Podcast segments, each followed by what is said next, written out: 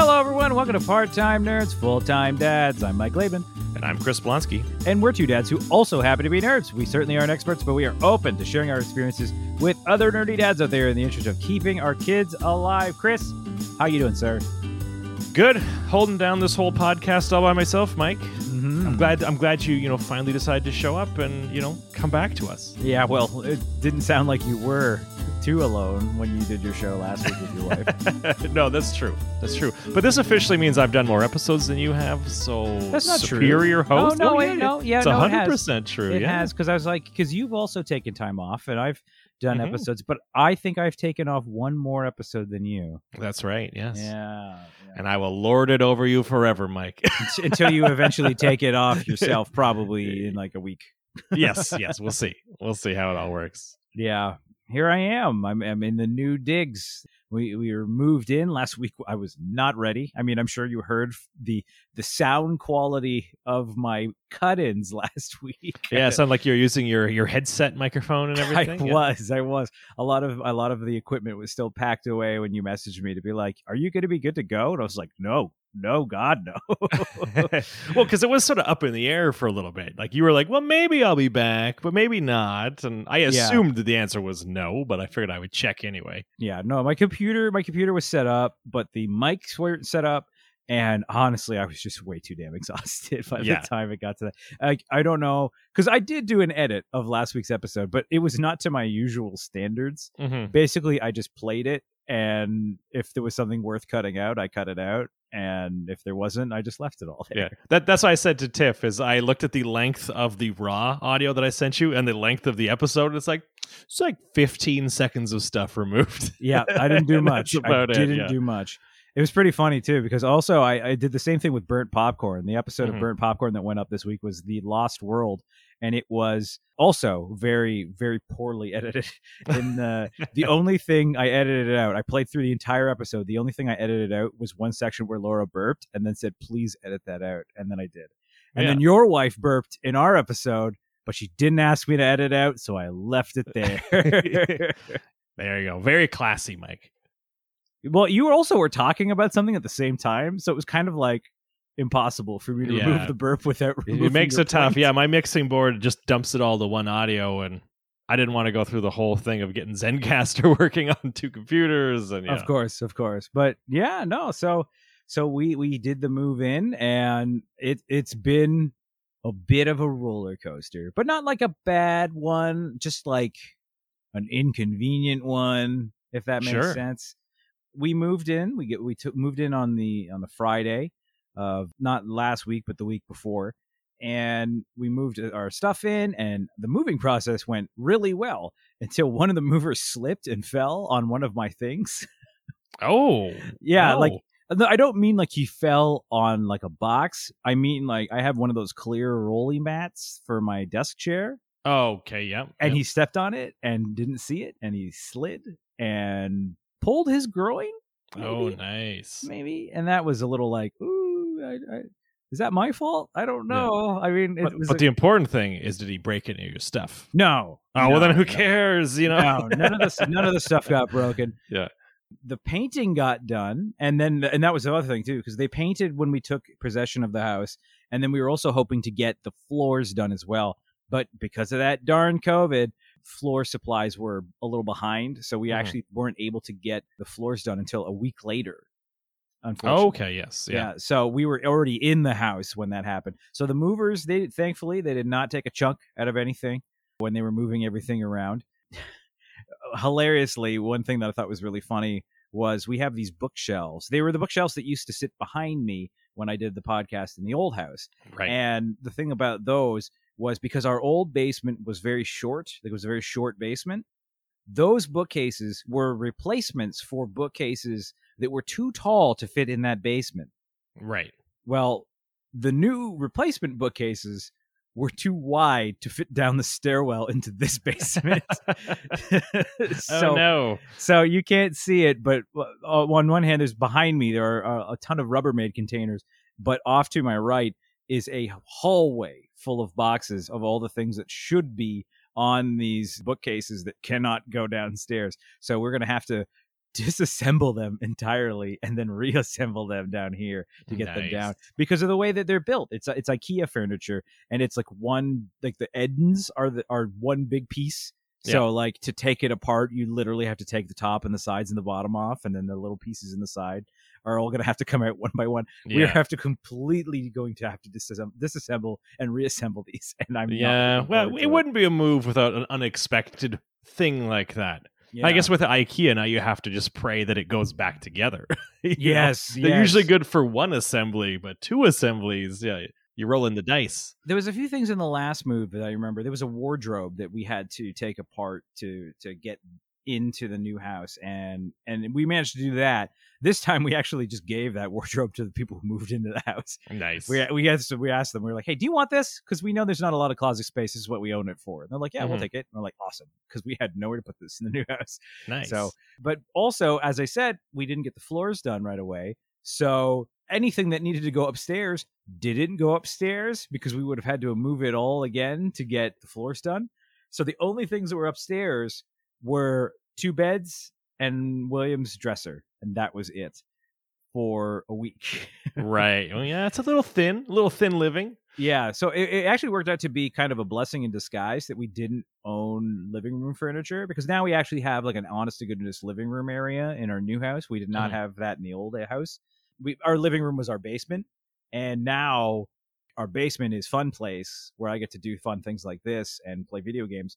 But then we have the living room where we can have people over and sit and maybe, watch a hockey game or something. I don't ever expect that to be the thing. A hockey game, Mike. What? I mean, hey, I have a lot of like family members that are like, sports are great. Can I throw on the Leafs game in the background? And I'd be like, I don't care. That's okay. Okay. That's better clarification. I was like, Mike, have you gotten into sports all of a sudden? No. But that's the kind of situation that I'm thinking of that upstairs will happen with that, like that room. So because we don't have any furniture there, we have literally no couches, no chairs, no television, anything like that. That made for a very great place to put all of this crap that we had nowhere to put. Yeah. So that all went there, and once they finally finished the floors, we were able to move all of that stuff upstairs, and now we kind of have a house again. There's still all the boxes down here. Eventually, we're gonna have to find a time to disassemble all those shelves and set them up, and then get all that stuff back and available for everyone to see, and get the games back on the shelves, the books back on the shelves, and all that fun stuff. Right. For now, I live in a fortress of cardboard, and no one can stop me while I plan my cardboard box dreams. Well, good. I'm glad you're seeing the positive in all this, Mike. And also, I feel like the cardboard is a very good sound dampening as well. Yeah, I guess it would be, right? Yeah, when you have money of the echoes. So there you go. You might as well just leave it up forever. Yeah, just leave it all here. It'll save me some money for buying like the sound dampening panels I was talking about a while ago. Yeah, I don't need them. Your own. You can make your own sound dampening panels, Mike. You're an artist. Cardboard everywhere. Yeah. But I thought that it would be fun to fill you in on how William's been doing with the move. Okay. So, pretty good, actually. Pretty good. I was going to say, I'd be surprised if he was very upset about something. Yeah, but no. There was only the one day that he was like, old house. And we're like, no, new house. And he's like, old house, new house. But the first night, he did not take well to the first night. He woke up in the middle of the night, realized he wasn't at his old house. Got very upset. Sure. That was the first night. And then since then, he slept pretty much perfectly. But where the real issue has come to play is when we're eating dinner. Okay. Because now the living room and the dining room are the same room versus previous house where it was kitchen and then dining room table. And that was it. Mm-hmm. So now William just wants to run around the house and not eat dinner when it's dinner time because, oh, look at all of these places that I can go and do. And it's getting him to eat and sit and eat has been a bit of a nightmare. And we've started to rely a little too much on just throw Blippi on and he'll eat. So, yeah, it's been difficult. We've actually had to put a limit onto the number of times that Blippi is now watched in the evenings to getting a little excessive. Yeah, to stem that tide kind of a thing. And yeah, it's been an interesting time. No, we can relate. I think we talked about it on the episode before when Tiff was here that we pulled all the iPads from all the meals and everything like that. And the first day or two was a little rough, but after that, he seems to have adapted pretty good. He might ask for it now and then. So overall, Mike, I think it's a good life choice for sure. Yeah, I feel like that is the case. You know what? No, it was not a good life choice. I can tell you this. And this okay, is not, let's hear. This is not a William choice, but this was a Mike choice. It was a very foolish choice that was made, and that was I hurt my back because of all the moving stuff. As you can imagine, okay. As you can imagine, not lift with your legs, Mike? Who's got time for that? You're in a hurry. Yeah. So by the end of the move of all the stuff upstairs, I had a bit of a sore back, mm-hmm. and I'd say a little more sore than usual. And my boss, because I went back to work last week, my boss suffers from a lot of back problems. So I asked him, when you have back pain, what do you do? And he sent me a bunch of videos of stretching. And you know how everything's all connected, right? Like, you know, mm-hmm. the leg bones connect to the whatever, right? You know, it's all connected. So he sends me the stretch, and it's like a leg stretch. And it's supposed to help my lower back. And I'm like, okay, I mean, I know it's all connected, but I don't see how this leg stretch will help. And the first time I did it, I felt my spine go like adjust in like three places. And all I did was lift my leg. And I was like, oh, this is the stuff. This is what I need to do. So I kept stretching and kept stretching and kept stretching. And I completely overstretched my leg, my left leg and my right leg, more so my left leg than my right leg. It sort of started to hit me on Friday of last week that sitting down was very painful. Yeah. So is it just like stiff legs then? Is that what you're dealing with? It's actually gotten to the point where I've been having really bad muscle spasms. Like I can look at my, so it's like a pulled muscle kind of. Yeah. Thing. I look at my calf and it's like popping, like it's popcorn or something. Like it's been a bit. It's been a bit interesting. I was talking to my neighbor, actually, before we started doing the podcast, and she's like, I can't help but notice you're limping. And I explained to her that entire story. And she's like, you should probably see a doctor. And I'm like, well, maybe. I got cold cream, you know. So that's kind of been the way that I've been going on it. It's getting better. Like today, I was able to, like Friday, I was literally lying on the floor instead of working. Just like, oh, I couldn't do it. And right. You might see me get out of this chair and do the rest of the podcast on my knees, because being on my knees apparently is not as bad as sitting down is. But obviously, it's been a lot more manageable for me today. It all comes down to height. Like the height of this chair is pretty good for keeping my legs to not hurt very much. But you want to know what a bad height is the toilet.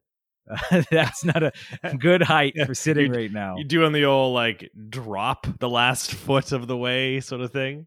It's been, I would say I've been sitting, but it's kind of like, right,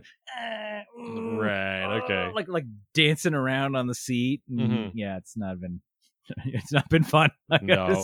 Well, we've all been there, Mike. We've all been there. Yeah. So I feel bad for you because there's nothing worse than back pain. Oh yeah, my back is actually like fine. It's all my legs right now. Like my back got better after a couple days. There's still stretches. I did the stretches healed my back. Walks. You got to go your walks, man. That'll do it. I've been doing for walks, but now they're more of like slight limps around the neighborhood. So, yeah.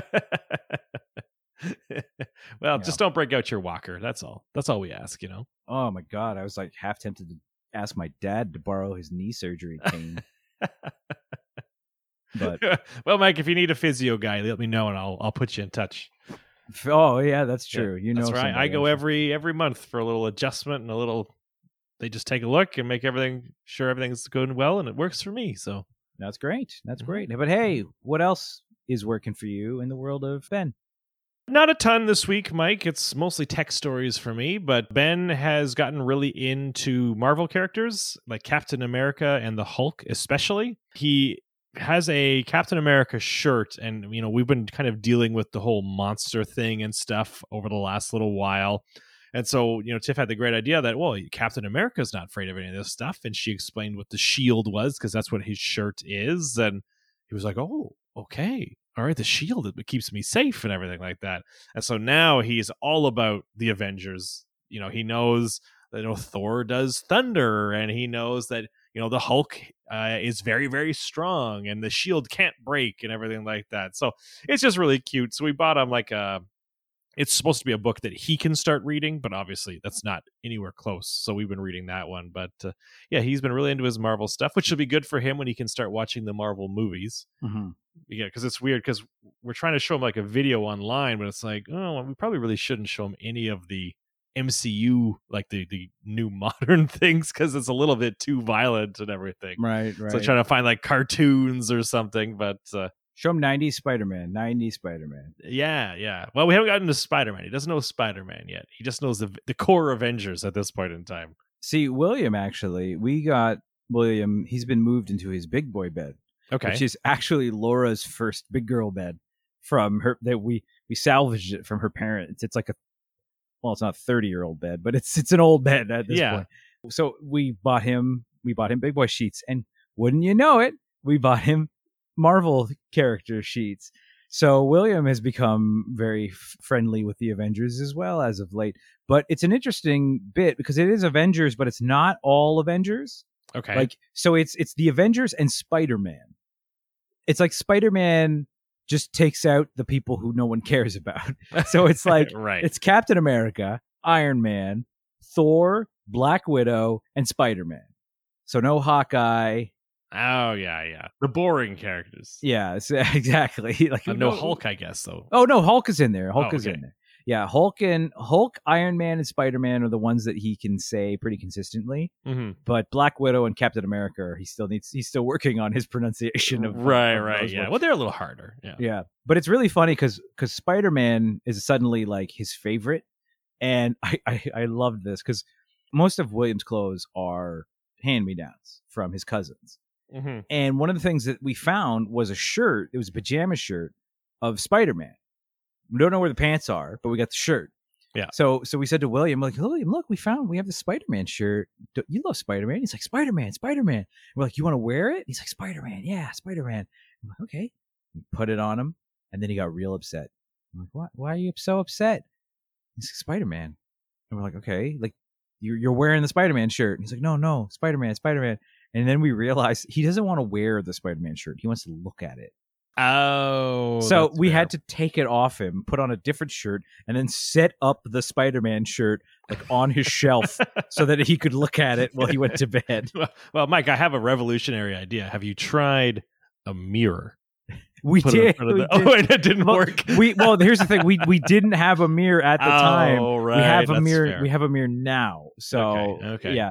William likes to, we have to mount it on the wall, so it's sort of sitting on his floor, but he goes up to it and he kisses himself. So there's like this mirror with like this ridiculous smear in the middle of it. Nice. Mm-hmm. That's good. Yeah, it's funny how quickly they latch on to these things, eh? Like, you know, all Ben knew about was the literal symbol of the shield, and that was it. Now he's all about Captain America for some reason. So, you know, go figure, right? Mm-hmm. The only other thing that Ben's been doing is he can now, I'm going to say a third of the time, get Google to do the stuff that he wants to do. Really? Yeah. So, you know, he can sometimes once Google is activated, he's usually pretty good. But getting Google to listen to him saying, hey, Doogle. You know, it's like sometimes it works, sometimes it doesn't. But yeah, he does occasionally a song, but it's usually the lights. He can get the lights to turn on and off. Or if he doesn't like the music, he can just yell at it to stop or whatever. But yeah, I was like, okay, I feel like this is a milestone kind of thing, you know, talking to Google for the first time. You know, especially for their generation, you know. I was gonna say, are we adding this to the kids? Yeah, books? It's right in his notes now. Yeah, milestones. That's right. Milestones first spoke to Google. That's right. We're heading down that Blade Runner path where we all have like the live-in little robot hologram things, right? Yeah. Yep. And then as far as Wes goes, he's still going strong. As of today, he can hold his head up for the most part, and.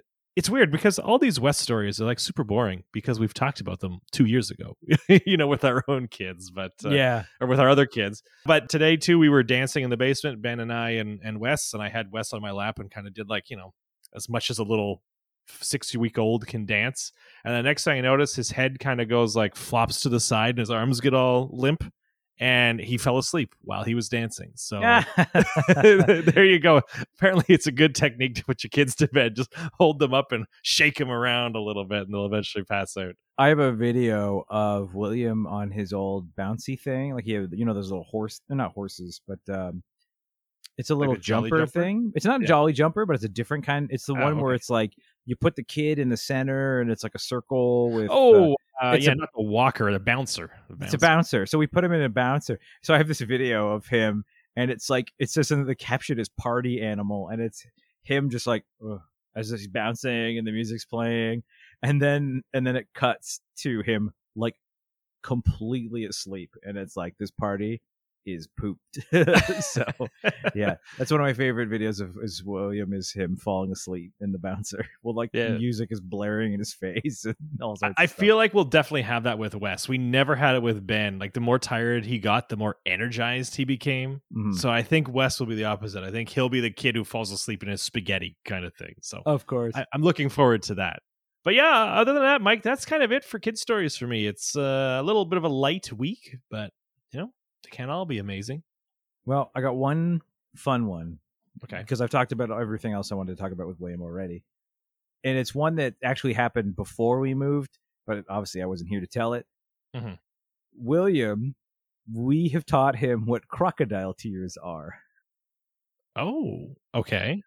Hilariously, he now identifies when he is fake crying to us. As if it wasn't obvious enough. Yeah. So when he's like crying, he's like, crocodile tears, crocodile tears. And we're like, so you're faking it. Yeah.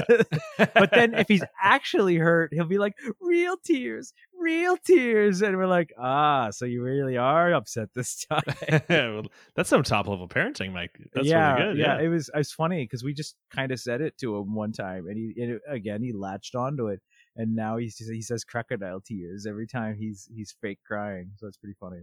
Yeah, that is funny, Mike. Well, what do you want to talk about now? We got a lot of tech stuff to rifle through. What do you want to start with? We got stuff that you wanted to talk about last week, and your wife was like, "Babies, let's talk about families." Yeah. She wanted to up the educational ante of the show because we oftentimes don't talk about anything like that other than stories. But yes, the Apple Worldwide Developer Conference was, well, I guess last week now. Mike, I won't bore you with all the details because I know you hate these episodes. But there were some big changes that were coming out, and I'll just kind of talk about the big ones. So on iOS, the big focus this time was on FaceTime, which was very exciting. I don't really know the is that? It? I'm falling asleep. It is. Well, spaghetti. Sorry, exciting, quote unquote exciting. FaceTime has been great, and then it kind of devolved into it's the same old shit over and over, and it kind of supports multiple people, but it kind of doesn't.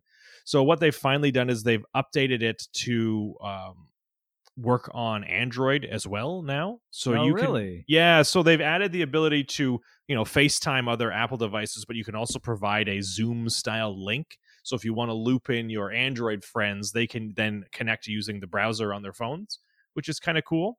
It finally supports noise cancellation because, Mike, of course, it's 2021. I'm amazed it took this long to do it. One of the really cool things that they've added is called Share Play. So I'm not sure if you've heard of this or not, but it's basically you can do group watching or listening at the same time. So like you have Disney Plus, right? Yeah. And you know how it has like you can watch with a group and you can basically watch the same movie with your friends and everything like that at the same time. Mm-hmm. Well, this is kind of the same idea. It hooks into Netflix. It hooks into Disney Plus or whatever, you know, YouTube video you want to watch. And it lets you FaceTime while watching the video or listen to the song or whatever.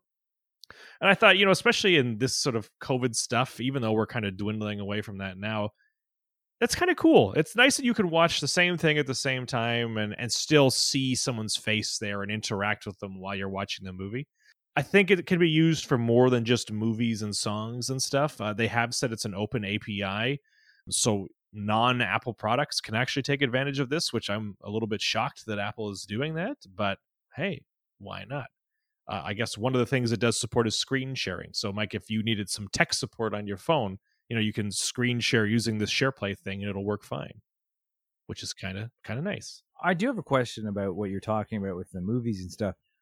do you all have to own the same movie, or are you just streaming it from your phone to everyone kind of a thing? My understanding is you're streaming it from your device, but they used subscription packages as their example. So like Apple TV Plus and Disney Plus. So I'm imagining you have to have this service. I'm pretty sure you'd have to do it for those particular instances. I'm not exactly sure where you'd land on like Spotify or Apple Music if you're going to sync that stuff, but we'll find out in the coming months. Oh, okay. One of the things that they've added in is the ability to focus, Mike, which is obviously very important nowadays. And basically what it is they've changed how their notification system works. So you can indicate to your device that, hey, I'm at work, so I only want to be notified about, you know, work-related items. So if you posted an Instagram picture in the morning, it's not going to bother you at 10 a.m. It's going to wait till 5 p.m. when you've said, I'm now on home focus, you know, and it'll kind of give you access to more of the fun apps and stuff. It can either be manually initiated or it'll learn based on your habits. So, I mean, eventually it'll figure out that you work 9 to 5 or 8 to 4 or whatever it is you happen to do. So that'll be kind of interesting. I could definitely see myself taking advantage of it and not get distracted by, you know, the various fun apps that I have on my phone while I'm supposed to be working, especially if you're doing like a work from home thing where work and home kind of blend in all together at once, right? Mm-hmm. One other cool thing that they had, or I guess two other cool things with iOS, is they've leveled up what they call the intelligence.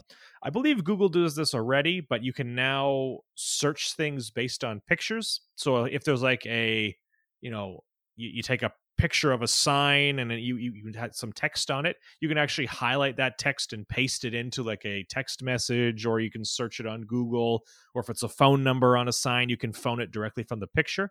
Like I said, I'm pretty sure Android already supports it, but it finally exists on Apple now too, which is really cool. And it also lets you search based on what the picture actually is. So the example that they used is, you know, it's a picture of a dog. You can get more information on that particular dog breed, right? If you wanted to figure out more about black labs or something like that. Mm-hmm. So again, it's just sort of integration in that way.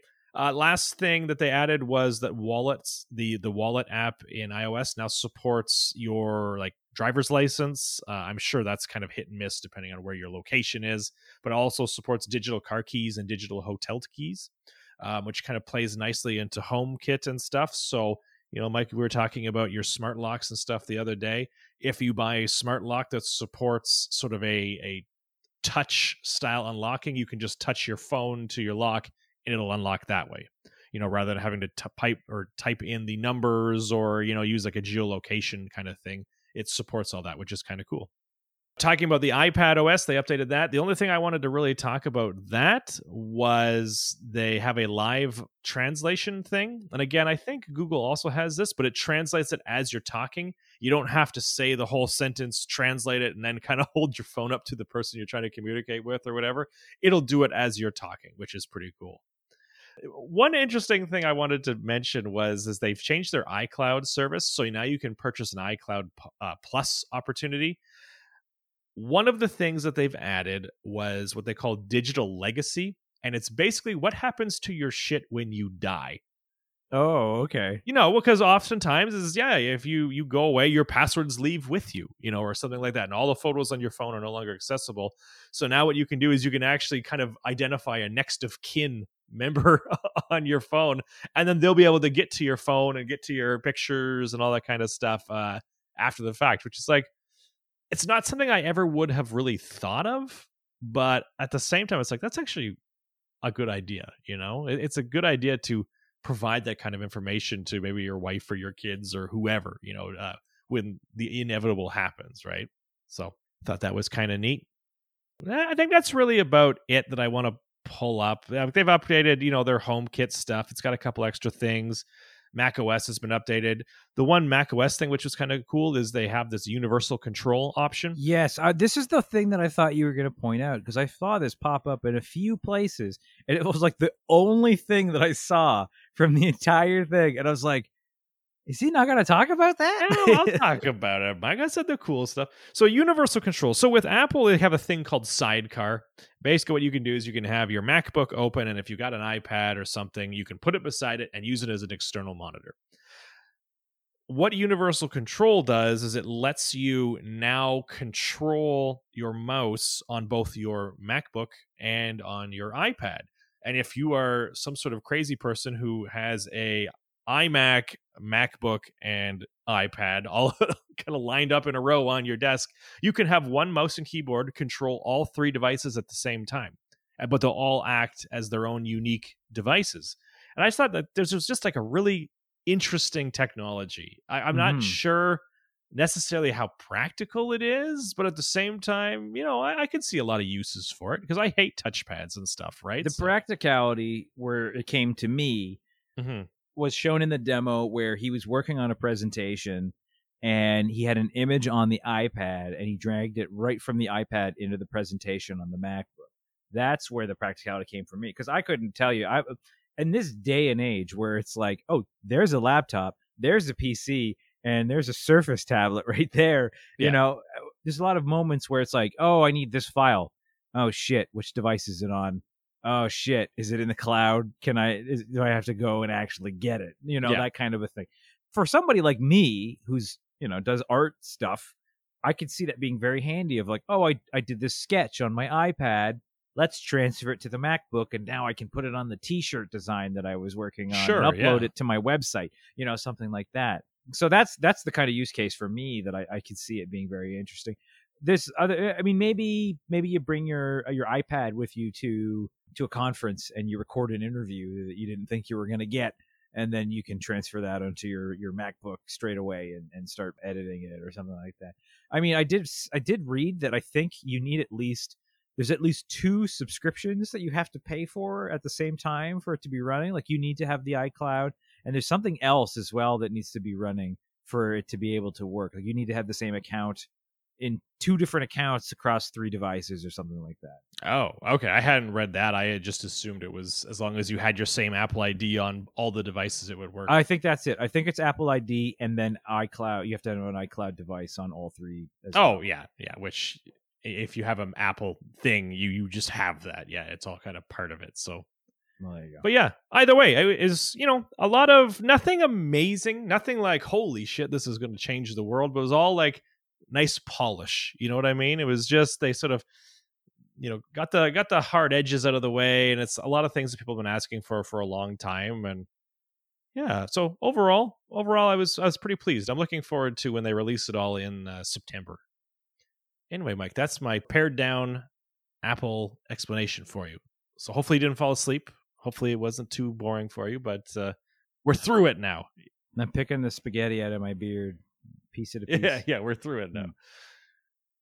But anyway, yeah, so, Mike, I know we're going to talk about E3. Yes. But before we're going to talk about E3, I want to talk about, well, what do I want to talk about? Let's talk about Overwatch first, Mike. Okay. You want to talk about Overwatch? Sure. I can tell you're really into it. They have finally announced that crossplay is coming to Overwatch. I did see this. Which is very exciting. Yeah. But there is a monstrous asterisk associated with this. Is this the one where it's if you're a PC player, you can't play with console players by default? Well, so that is, I think, more or less how a lot of crossplay things work. Is by default, you kind of stick with your own group of people. And stuff. Like consoles with consoles and PCs with PCs. Yeah, because obviously there's, you know, equality of life experiences and everything like that. So you're right. So if you've got a mouse and keyboard, you play with other mouse and keyboard people. If you've got a controller, you play with other controller people. If you've played Fortnite over the last couple of years, you know that they does the same thing there. But yeah, so if... you know, Laura, I know, still plays it. If she wanted to play with me, I can bring her into my party and we can play together, but then she will be playing with other mouse and keyboard people. Yes. So as a result, they have made it explicitly clear that the competitive mode will not support crossplay. This is only for casual mode exclusively. And it's like, oh, okay, I get it. Yeah, they realize that the controller person is going to get absolutely spanked if they play with keyboard people all the time. But hey, I guess at the same time, it's nice to be able to play with your friends, you know, once in a while. No matter wherever they are. Yeah. Yeah. However much disadvantage you might put them at. But again, it was weird because they released a little 4-minute video where the guy was like listen here, you assholes, this is how it's going to work. We've gotten so many questions about this. And it's like, okay, yeah, obviously it's a little bit of a touchy point with them, but I felt like we should bring it up. I do love Overwatch. I'm excited for Overwatch 2. Yeah, so it'd be cool to play crossplay, even if it happens to be just casual mode. I don't know if Laura plays competitive or not, but she does every so often. I think most she spends a lot of her time in the arcade area where there's like the 4v4 modes and the ones where you're like you're a character. I can't remember what it's called, but every time you get a kill, you're a different character. I don't know if you know what that one. Yeah, yeah, I don't know what the name is, but I've heard of that. Yeah, yeah, those are the ones that she likes. Good. Okay. Mike, before we get E3, I had one more thing. Mm-hmm. There is one new player in the video game market now. You know, watch your back, Sony and Microsoft. Tesla is stepping in.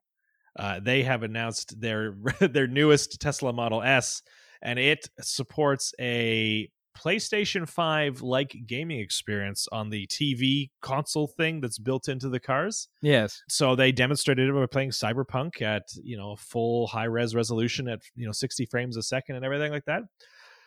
So I know that you found the PlayStation 5 to be a little pricey at $600 US. Mm-hmm. So I don't think you're going to have to worry because this one starts at $130,000 US. That's not bad. That's not bad. Not bad for a gaming console, right? No, no.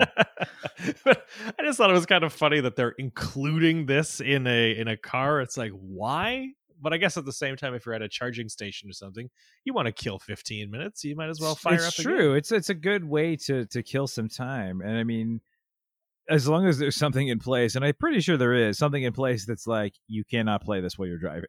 Yes. Yeah. No. Yeah. It's definitely locked down pretty hard. I believe you have to be in park or something like that. So, yeah. Yeah.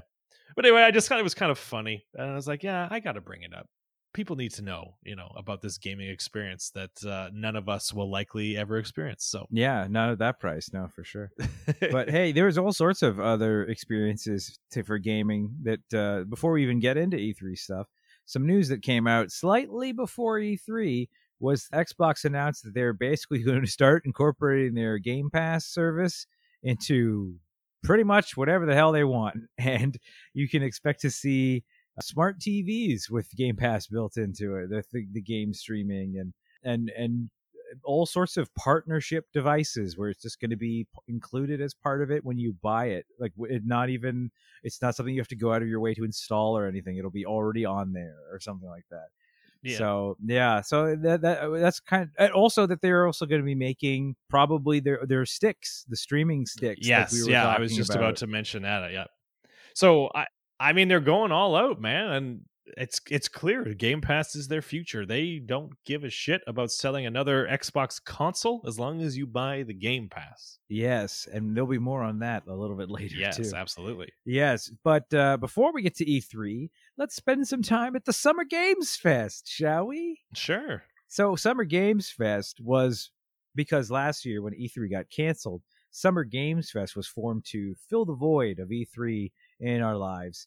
And this year, E3, even though E3 came back, Summer Games Fest was like, well, so what? We're going to come back anyway and do our thing. So it was really funny to watch events being announced like, hey, Xbox is going to do their conference. Square Enix is going to do their conference, and watch E3 and Summer Game Fest both be like, as part of Summer Game Fest, watch the Xbox Bethesda. As part of the E3 experience, watch this Xbox Bethesda experience. You know, like it was just really funny to watch that. And to the point where E3 actually sent like a cease and desist to Jeff Keighley, who's in charge of the Summer Games Fest, to be like, you can't stream our events. Like, people are like, what is this bullshit? Yeah, no kidding. Oh, yeah. Someone feels a little threatened is what it seems to me. Mm-hmm. Which is really funny because also last year when the Summer Games Fest was announced, was Jeff Keighley also announced that he was not going to be working with E3 that year before they had canceled it. So it was kind of a little bit of a shade thrown back and forth between last year and this year. But Summer Game Fest, I saw someone describe it as Summer Snooze Fest. And I mean, there were some interesting things in there, but nothing world shattering unless you were really excited for Elden Ring. I'm not. I've never even heard of it. Yeah, Elden Ring It's not something I cared about much either, but I knew of it because I travel in enough circles to have heard about it. Elden Ring is the new game from Software, the people responsible for Dark Souls. Okay. Yes. So as you know, those Dark Souls fans are very rabid. That's a good way to put it for new Souls-like experiences. And Elden Ring is the newest one, and it kind of got announced in 2019, and then no one ever heard anything about it until like this new trailer dropped, and everyone, and it also drops the release date, which is in January, and everyone was like, "Oh my God, Elden Ring is real!" And that's how they actually closed out Summer Game Fest as the big end piece. But it was really funny too, because also I didn't see it before, but on Twitter I saw somebody posted. Months ago, there was a leak of the Elden Ring trailer, and people were like, "Oh, that's an internal trailer. When you finally see Elden Ring again, it won't be that trailer." It was that trailer. right. But also things that were shown. You were talking about Overwatch 2 and how excited you were about Overwatch 2. Well, they made a big deal that Overwatch 2 was going to be involved in the Summer Game Fest presentation, and they were there, and they showed off Baptiste's new look. And they showed off Sombra's new look, and that was about all they showed off. Right. Well, I got to save all the good stuff for BlizzCon, you know? Yeah, of course. And then also they showed off, this will be for Nikolai, because Jeff Keighley is very good friends with Hideo Kojima. So, of course, when he's like, "We have a special guest. Who do you think it will be?" It's Kojima, stupid. Like, we all know it's Kojima, because you're super duper best friends with, secret handshakes with Kojima. There's no way Kojima's not making an appearance at your Summer Games Fest. Well, they announced Death Stranding Director's Cut. So I'm sure he'll be very happy to play through Death Stranding all over again with, 10 minutes of new content. Because for what I heard, the original is very robust and there's not too much that must have been cut from it. So, I mean, you can carry a couple more packages this time around, maybe. The extra horsepower that the PS5 provides. Perhaps so. But it is on PS5, which I did not mention, but you were correct in saying such. Yes, the director's cut is for PS5.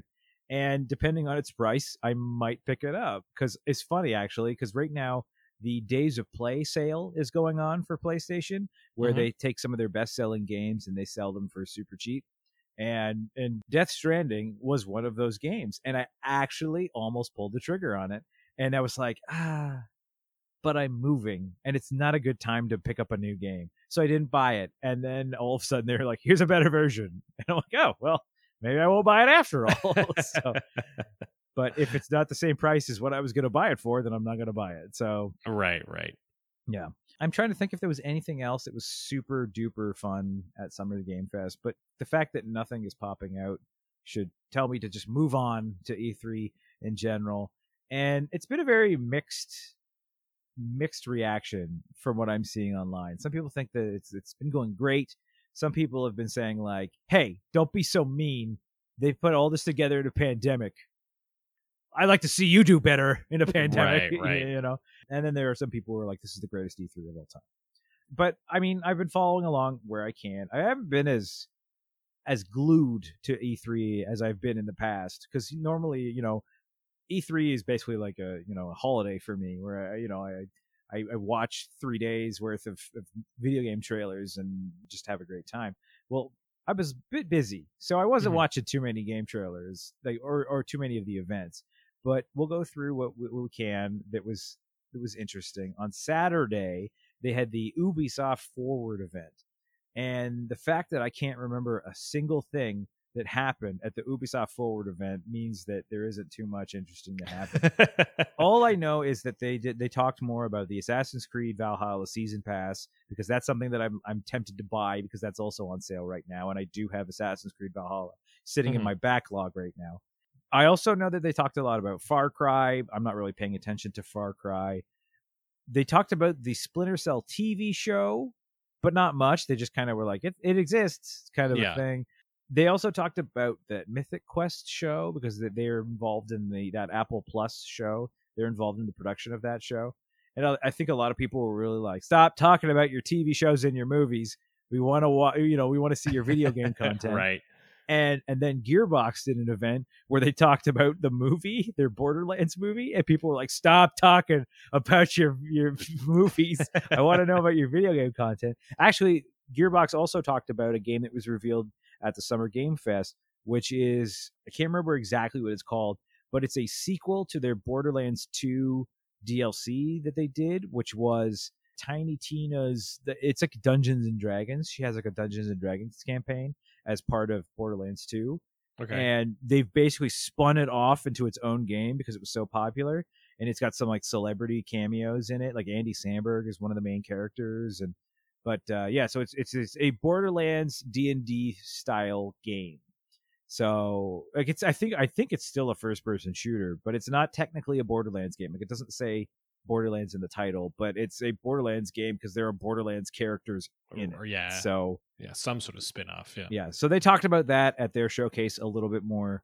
Then there was just kind of a couple other showcases that didn't really light the world on fire. Sunday was where the big stuff happened. So Sunday was, first we'll go with the Xbox Bethesda Games Showcase. And this is basically where all the air from E3 has been sucked up by, is the Xbox Bethesda Game Showcase, because normally it's all like, well, Xbox is, what's Xbox going to do to combat PlayStation, and then what did PlayStation do to combat Xbox? Those are usually the conversations. Well, PlayStation's not there this year, so it's basically been like, holy shit, Xbox, holy shit, you did this, amazing. Like that's been the conversation. So as you were talking about before, Game Pass was a real big feather in their cap when it came to their presentation.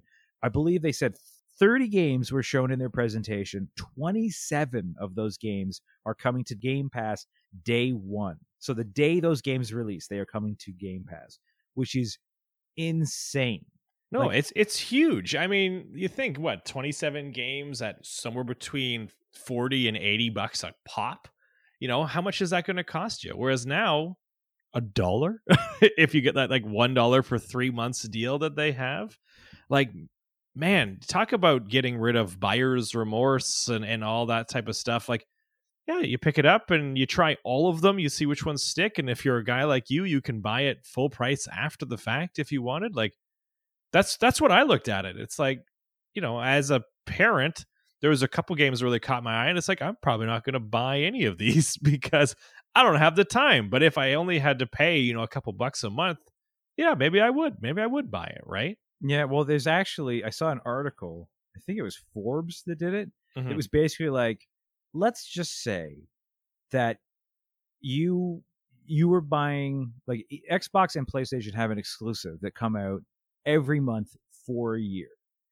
On Game Pass, you get it included in Game Pass. On PlayStation, you have to buy that game at full price.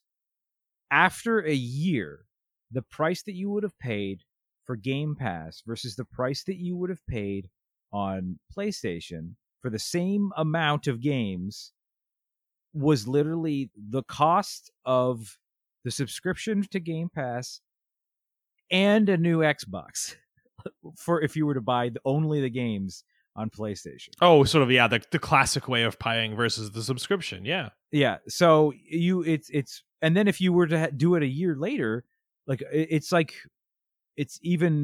less than half for what you'd be paying versus buying 24 months of straight PlayStation exclusives. So like I see the value proposition, you know.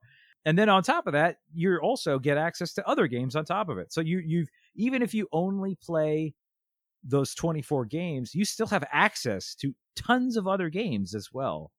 Well, that's exactly it. I mean, it gets rid of, I mean, we've talked about Game Pass a million times, but I mean, it gets rid of the, oh, you know, Mike and I, we're playing this game. Why don't you come play with us? Well, do I want to pony up $30 for a game that you might get bored of, you know, in a week? You know, Mike, you said you had that story multiple times where you finally plunked down the cash to play with your buddies, and then they had moved on to another game right afterwards, right? And, you know, with Game Pass, you don't need to worry about that. And, you know, or if you got, you know, like us, we've got kids and their attention spans are about a quarter second long. They can bounce between 15 different games and it doesn't matter. And yeah, I don't know. At this point, Mike, I don't see a downside. You know, I really don't. I mean, I'm sure the only real downside is if the game gets removed and you really like the game, well, you're out of luck. You know, you have to buy the game outright or you just stop playing it. I mean, for me, once I've played the single player campaign, it's unlikely I'm going to return to it, right? Unless it's a multiplayer game I love. But yeah, I am very curious to see if Sony comes out when they have their, you know, Sony only E3 equivalent, if they're going to come out with some sort of Game Pass equivalent option, or, you know, maybe with PlayStation Plus, there's some sort of discount thing that you can apply, or if they're just going to say, no, we're the big fish here. We're going to keep doing it as we've been doing it, right? The thing that I've noticed lately when it comes to PlayStation is they've really upped their game on the PlayStation Plus side. Mm-hmm. Like, I feel like every month has a real big, like, because that's the thing when you get Xbox Live, like Games with Gold, the games that you get on Games with Gold every month are shit. They're always shit, right? And that was usually how they compared the you know, oh, what's better, Xbox or PlayStation? Well, look at the PlayStation Plus games for this month and the Games with Gold games.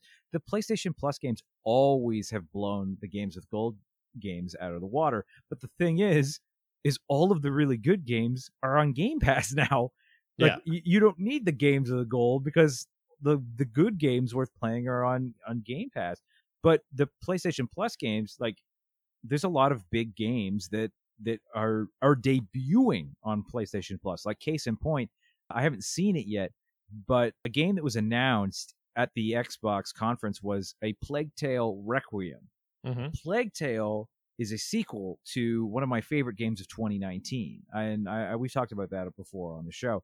I actually loved A Plague Tale Innocence, which was the first game, a lot. And the rumor is that there is going to be a remaster of that game, and it is going to be the PlayStation Plus game for July. So, right. Bam, that game is going to debut for free for PlayStation Plus members. So they're not doing the same kind of thing that Game Pass is doing, but they're still getting big games and releasing them day one. Like a perfect example was this month. There was a day one game as one part of PlayStation Plus. I don't remember if there was one in April or March, but February, there was definitely a day one game. No, April was. Oddworld Soulstorm was a day one game for PlayStation Plus. The Control... what is it called? Why I played it. I can't remember the damn name of it. The Control Ultimate Edition was a day one release PlayStation Plus title. Like, right. So they're getting big titles, and that's how they've been combating. There was a rumor, like not even a rumor. The president, Jim Ryan, he said they're working on it. Like, they're working on their own version at some point, but they haven't said what it is. My assumption is they're just going to fold PlayStation Now into PlayStation Plus at some point. That's the only thing that makes sense. Yeah, rather than come up with like a whole Game Pass copy, basically, right? Yeah, because they're already doing essentially Game Pass. Like, they've been doing... PlayStation Now has existed longer than Game Pass, but the difference is you're not getting the big titles as they release. You're getting them like month and years later. Is PlayStation Now streaming only, or can you download the game to your device? Depends on what system the game originated on. Right, okay, yeah. If there's like emulation or whatever, yeah. Yeah, if it's a PlayStation 3 game, you have to stream it.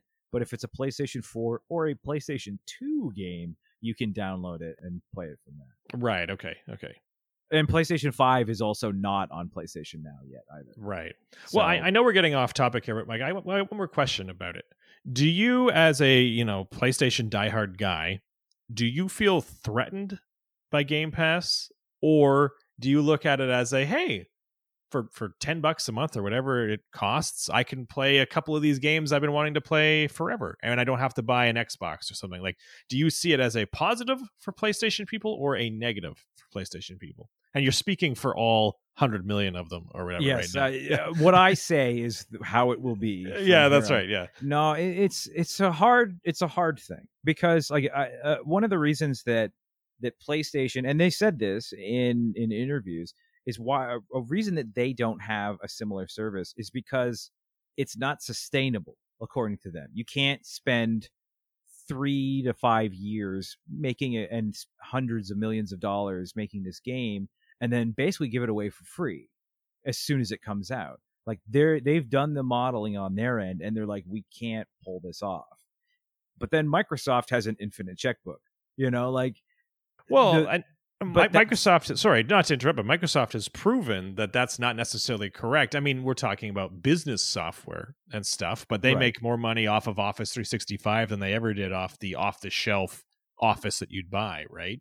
Right, but what I mean is, in the sense of, like, PlayStation is not the kind of, it's not as big a company as Sony is not a bigger company than Microsoft, is what I'm saying. Mm-hmm. Like, Xbox is the gaming division of Microsoft is only 7% of the total Microsoft business strategy. Right. Like there are people, if you talk to anyone, I'm not saying I have these conversations with them, but anyone you see online talking to pundits or insiders or anything, not one person will tell you that Game Pass is profitable for Microsoft. They are losing money on it. Yeah. But that doesn't matter to them. They are getting eyeballs. They're getting people. Like, eventually there will be a tipping point. But right now, they are losing. They're on the red on Game Pass. But it is moving people to their platform. And that's all they care about. Yeah. Well, I mean, that's like Netflix when it first came out. Or Amazon. Or like everybody loses money on subscription services until you hit whatever that magic number is, right? So... But yeah, like I said, I was just curious if you view Game Pass from a PlayStation perspective. Is it good because now you can play it, or is it a threatening thing? Like, that's what I was really curious about. So it's interesting in the sense of, like, it's tempting. It's very tempting. You know, it's not like I don't have a ton, as I mentioned. Assassin's Creed Valhalla is sitting on a shelf. Of course. But so if you were 18 years old again, you know, like. Oh, yeah. If I was 18 years old again, I would probably own an Xbox. And, like, because that's the thing. Like, you know, when it comes to how I was when I was 18, I had no money. I traded in games to buy new games. Mm-hmm. And that's a period of my life, which is really, this is a dumb thing to say, but it's a period of my life that I have a lot of regrets, because there are games that I really liked and I had to get rid of them. Right. You know, And now, if I was 18 and in the same boat, no money, oh, well, then you only need the money for $15 a month. You don't need, you know, the $60 for a game that, and then, oh, well, now I have to trade it in if I want to pay for a new game, kind of a thing. Right. It literally is just boop, bump, done. You know, if I was growing up now, I would probably have a Game Pass and I'd probably have an Xbox. Yeah. Yeah. Interesting. Yeah, the whole thing is very interesting, but okay, let's talk about E3.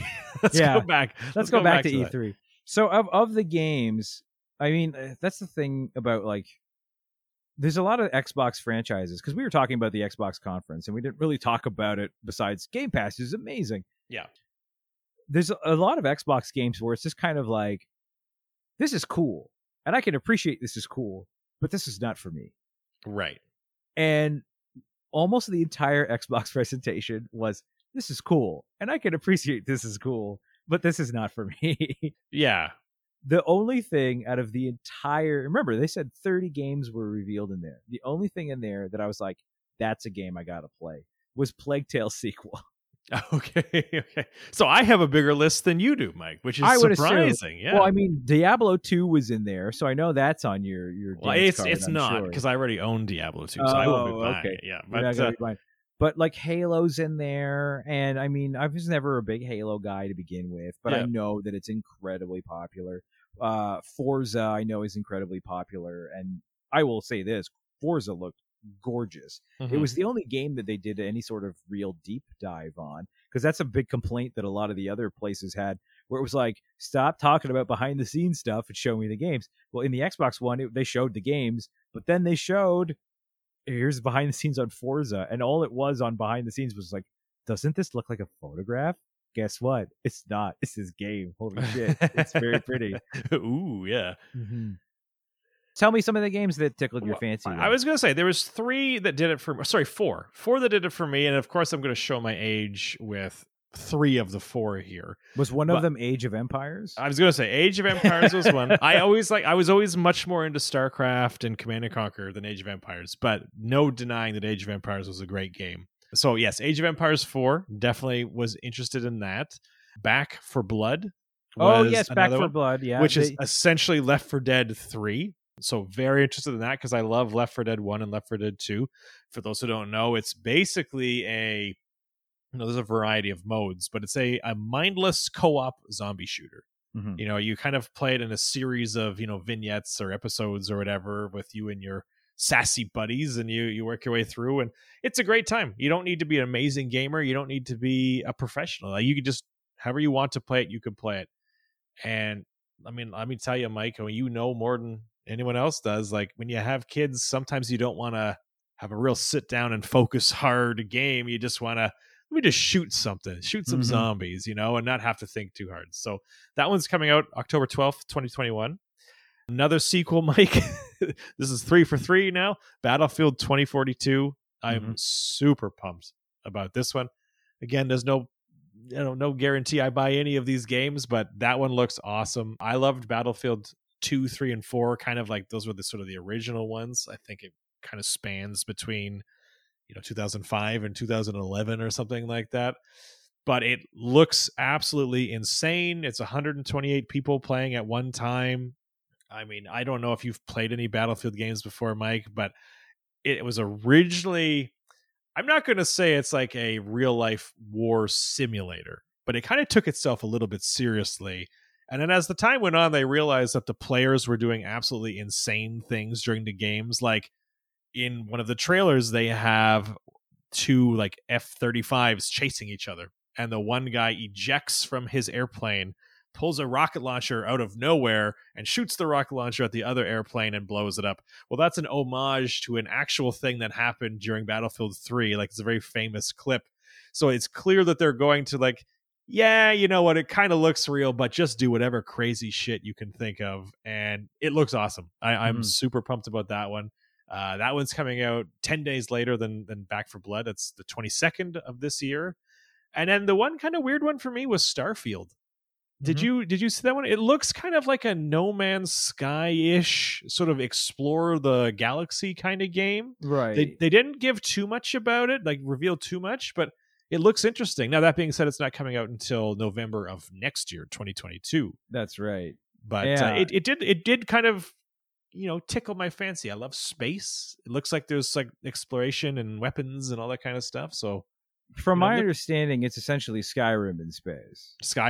Okay. Yeah, because it's an RPG, like similar to Skyrim, Fallout. Because I mean, it's Bethesda. Yeah. But you made the comment that, I don't know if I'll buy any of these games. Well, there you go, Chris. All those games are on Game Pass. Well, all of them except for Battlefield. That one's the only one that's not. No, Battlefield is on there. Oh, when I was looking it up, it said no. I think that was one of the three that wasn't going to be on it. But maybe I'm wrong. I could have sworn it was on there. Oh, okay. Either way, yeah. But again, like that could be one of those things is I could plunk down the subscription for a few months and play them rather than buy, I don't know how much it is, $250 worth of games, right? So this is true. Mm-hmm. Now, I do have actually a question about Battlefield. Now that we're on it, This is not the first Battlefield 2042, correct? Oh, you're thinking of Battlefield 2142. Oh, okay, that's it. Because I was like, what? Like, I remember the last time they talked about it, because I just assumed it was a spiritual successor kind of a thing. Yeah, sort of like the Call of Duty Modern Warfare remake. Exactly, but it's a new game. Yeah, but I'm like, the last time they did this, like, there was like giant mechs and stuff, and now they're getting a little more conservative with it. And it's like, oh, no, it's dudes in wingsuits. Yeah. No, yeah. It's a little bit in the future. And the whole premise is it's like climate change has really gripped the earth. Mm-hmm. So, like, I don't know if you saw the trailer and stuff, but, like, there's tornadoes and all kinds of, like, windstorms and snowstorms. It looks amazing. Like, the graphics look absolutely amazing. But apparently it can influence, the map and everything like that, which seems awesome. Because that was always one of the things I loved about Battlefield is, there's some guy hiding in the building. Well, that's fine. Just blow up the building. Like it had so much interaction and stuff that way. So yeah, I'm looking forward to it. I only need to just, you know, find some friends who still play these kind of games that are ripe old age. And I got to look for some like retirement village gaming club or something like that. Not that I have time to play anyway, but. Well, as an on-the-go corrections cul-de-sac, you are, in fact, correct. That is one of the games that is not coming to Game Pass. So, yeah, look at me. The E3 expert this year, Mike. You wrote everything down. You knew what you were looking to see. But yeah. Also, so the next thing that this showed up on Sunday was the Square Enix, their presentation. And they only did a 40-minute presentation, and they really pissed everyone off. Oh, yeah. How so? I never watched it. I just read the articles after the fact. So first thing they announced was Guardians of the Galaxy. And it's a single player game where you play as just Star-Lord. You don't play as any of the other Guardians. It's a single player story experience. And people were like, aha, it's because Avengers. Everyone hates Avengers. And it's like, no, that's not it at all. It's that we were already making this game to be single player. Like shut up. That's not how it was. Yeah. But they also included a gameplay demo in their presentation, as well as an Avengers trailer, because they have a new DLC pass coming to I think it's included. Like I'm pretty sure all the Avengers events are free as part of the game. Okay. And it's a new event where they are bringing Black Panther in. And then there's a new story chapter that's Black Panther running around in Wakanda. Well, there's a 40-minute Square Enix presentation, and half of it was dedicated to Marvel games, and people were pissed.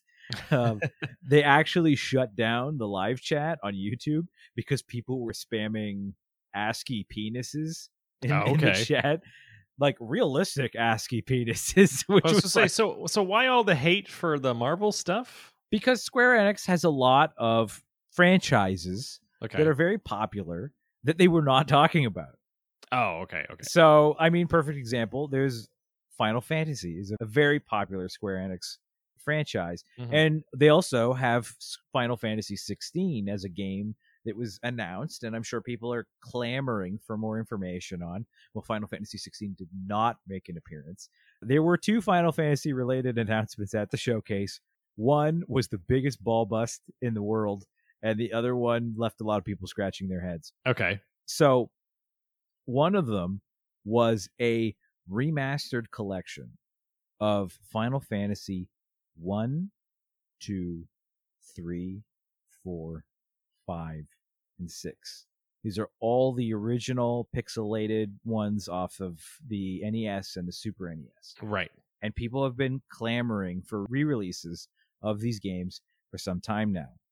And then at the end of the trailer, it revealed that it's going to be on mobile, and people were like, what is this bullshit? Put them on consoles. Why isn't it on Switch? Why isn't it on PlayStation? Why would you do this? Why would you put it on mobile? Yeah, granted, it's also coming to Steam, but when that announcement happened, people were like, mobile? Like there are literally, like, you can find reactions of people freaking out that it's going to right instead That's of actual right. consoles. Like there's a tweet I saw, and it was a guy like, the only thing I want at E3 this year is them to announce remasters of Final Fantasy 1 through 6 so that I can play them through on my PS4. And then it was, why have you done this to me, Square Enix? So that was the one thing that people were really upset about. And then also it leaked beforehand that Ninja Theory, the developer who made the Ninja Gaiden games, mm-hmm. was making a Final Fantasy Souls-like game. So a game that's essentially supposed to be hard, like Dark Souls, right? But it is not Dark Souls, but it is in a Final Fantasy world, and it is Final Fantasy Origins, which is supposed to take place before the original Final Fantasy. So it's in the world of Final Fantasy 1, but it's a prequel. And people saw it, and it's like a dude in like a V-neck shirt, and they're like, what the hell is this? Where is this guy? And also, the guy says chaos in the trailer like 100 times.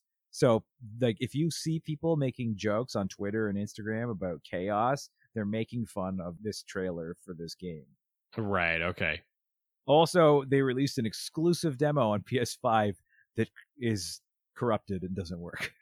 So not a great day. You gotta wonder if these guys go back home that night. I'm like, oh shit, we screwed up.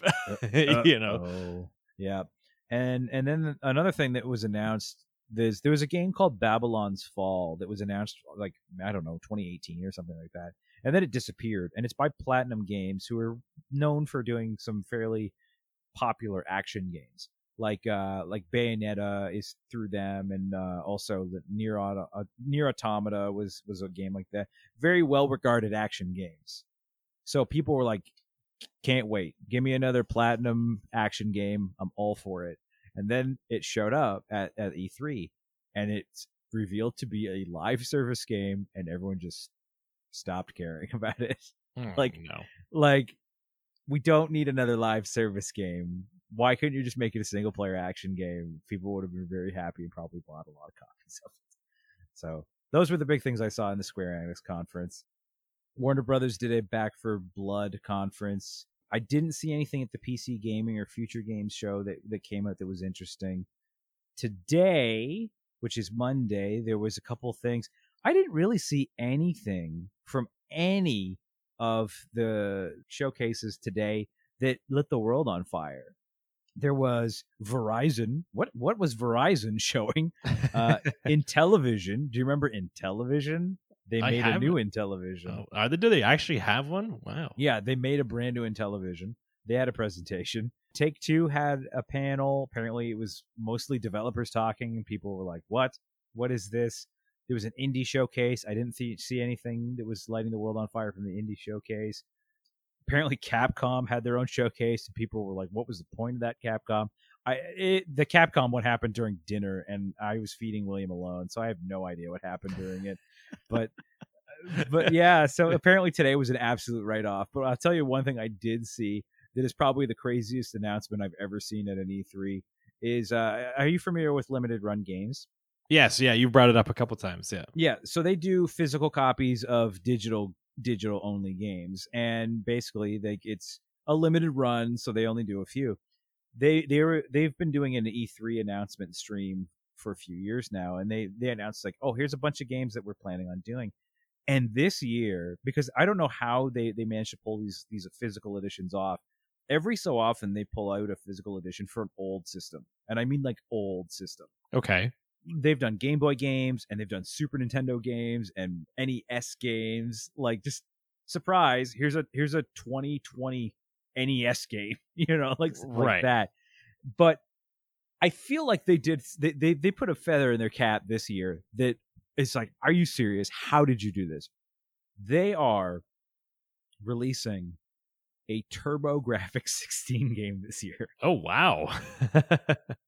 And not, it's not just, it's a Turbo Duo, which is like the add-on for the TurboGrafx-16. And to make it more impressive, it is actually like an official game that never came to TurboGrafx that was in the PC Engine, which is the Japanese name for the TurboGrafx. Yeah. So in Japan, they received one of the best received Castlevania games, Castlevania Rondo of Blood. Mm-hmm. Rondo of Blood didn't officially come to North America until like 2007, when they included it as an Easter egg in a PSP game. Like, okay. That was the first time Rondo of Blood was ever available in North America in English. They are printing Rondo of Blood on TurboGrafx Turbo Duos at some point this year. That's absolutely insane. Like, they're literally taking a game that was never released in North America that's like 30 years old, and they're releasing it here. Wow, that's amazing. Mm-hmm. Is that I guess I was saying, like, that company still be around? I guess. Well, it's Konami. Konami. Around, yeah, so yeah, they'd still be around. Yeah. Yeah. Okay, cool. Yeah, it's crazy, but which is funny because they're also releasing a different collection for PS4 because there's a digital game called Castlevania Requiem, which is Rondo of Blood and Symphony of the Night, which is its direct sequel, in one package on PS4. And they actually announced that they were doing the limited run for that as well, which was really funny because they announced that and then Rondo of Blood. So it was like, what? Yeah. So very interesting that they managed to do that. Limited run games, they're doing a really good job when it comes to like to doing these special runs of these digital only games to the point where it like makes me want to not buy a lot of digital games just to wait and see if they do it. Like, because I own Castlevania Requiem. I bought it on a sale. I just never got around to playing it. It's in my backlog of games. And now there's a physical version coming. I'm like, I would have bought that, but I already own it. Like, there's no point in me buying it now. Yeah. How much of a premium are on these the printed ones? I'm trying to think of a good example. I believe because I got Scott Pilgrim recently, and I believe that was $39.99 US when I bought it, and I think they were selling it for $20, maybe $25. Oh, so almost. Not quite double, something not like that. Not quite, yeah. But it's enough because obviously they have to, pay for the packaging. Sure, yeah, of course, yeah, stuff. Yeah. So, but like those things sell, and they sell out, and then they're worth an insane amount of money. Yeah, so, of course, yeah. So I can't imagine a year from now when that Rondo of Blood Turbo Duo cartridge comes out, how much that's going to cost. Yeah, are you buying it, Mike? No, because I don't own a Turbo Duo. Okay. Yeah, I was under the impression it would be a, you pop it in your PS5 and it's the old game, not the literal TurboGrafx. Okay. Yeah, no, that's literally the TurboGrafx game. Okay, that's a very exclusive group. Yeah, as I said, the original they did port it over to a North American system in 2007 on the PSP. Yeah. And then again in this PS4 collection maybe 2 years ago. Yeah. So, but yeah, again, that game came out like 2 years ago. Am I going to wait 2 years to play a game and hope that it gets announced as a physical copy? No, you're going to buy it twice, Mike. Come on, we both know. To be fair, every game, the only game that I've bought twice of the limited run games that I do own is Scott Pilgrim, and it's because I bought Scott Pilgrim when it originally came out on PS3, and then this is a PS4 version of it. So that's the difference. So. Yeah, makes sense. Well, we should end this episode, Mike. We've been going for a while. Perfect time. It's a perfect time because I've run out of things to talk about. Yeah, there you go. So I think that's going to do it for this week's episode of Part Time Nerds, Full Time Dads. Should we bring back Tiff to read the outro? It's almost my favorite part of the episode is trying to get her to remember the bits. Okay, so last week after the episode released, Laura was listening to it and we were sitting out enjoying our brand new deck, and I came out to join her and I was starting to talk to her. She's like, hold on, Tiff is about to start trying to do the ending.